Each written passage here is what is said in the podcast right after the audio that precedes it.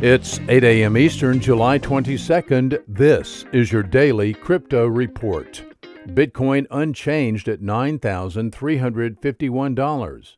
Ethereum up 1% at $244.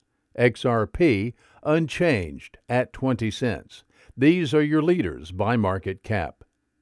Top gainers in the last 24 hours Stellar Classic up 42%, BlockNet up 40%, Dex Tools up 26%.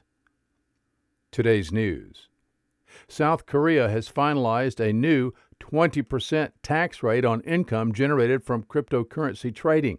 Non residents and foreign corporations that trade on South Korean exchanges will also be taxed. Under the new rules, Korean exchanges will be responsible for deducting the tax from transaction gains and paying it to the Korean Customs Office. The National Assembly will receive the revised tax code for approval before September 3rd. The new rules, if approved by Parliament, would then go into effect October 1st, 2021.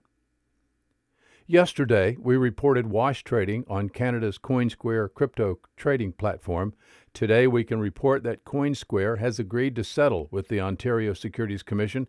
Coinsquare admits to 840,000 illegal wash trades with a total value of about $5.5 billion. Coinsquare CEO Cole Diamond, founder Virgile Rostand, and executive Felix Mazer will resign their positions.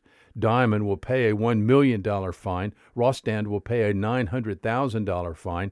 Mazer has already paid a $50,000 fine. Well, the Supreme Court of Communist China published a report today calling for China to strengthen private property rights for, quote, digital currency, network virtual property, and data, unquote. The official court opinion aims to, quote, promote the improvement of a modern property rights system with clear ownership, unquote. For context on this story, China officially recognized Bitcoin as property in October 2018 and again last year. Also, in 2018, a Dutch court found Bitcoin was a, quote, transferable value, unquote. Japan officially recognized Bitcoin and digital currencies as money in May 2016 and the state of Wyoming passed a bill recognizing Bitcoin as money in February of 2019. Today's episode is sponsored by the digital marketplace Ungrocery. If you've ever cared about who your food comes from, Ungrocery is the place to shop. The food people are online at ungrocery.com. Visit us at dailycryptoreport.io for sources and for links.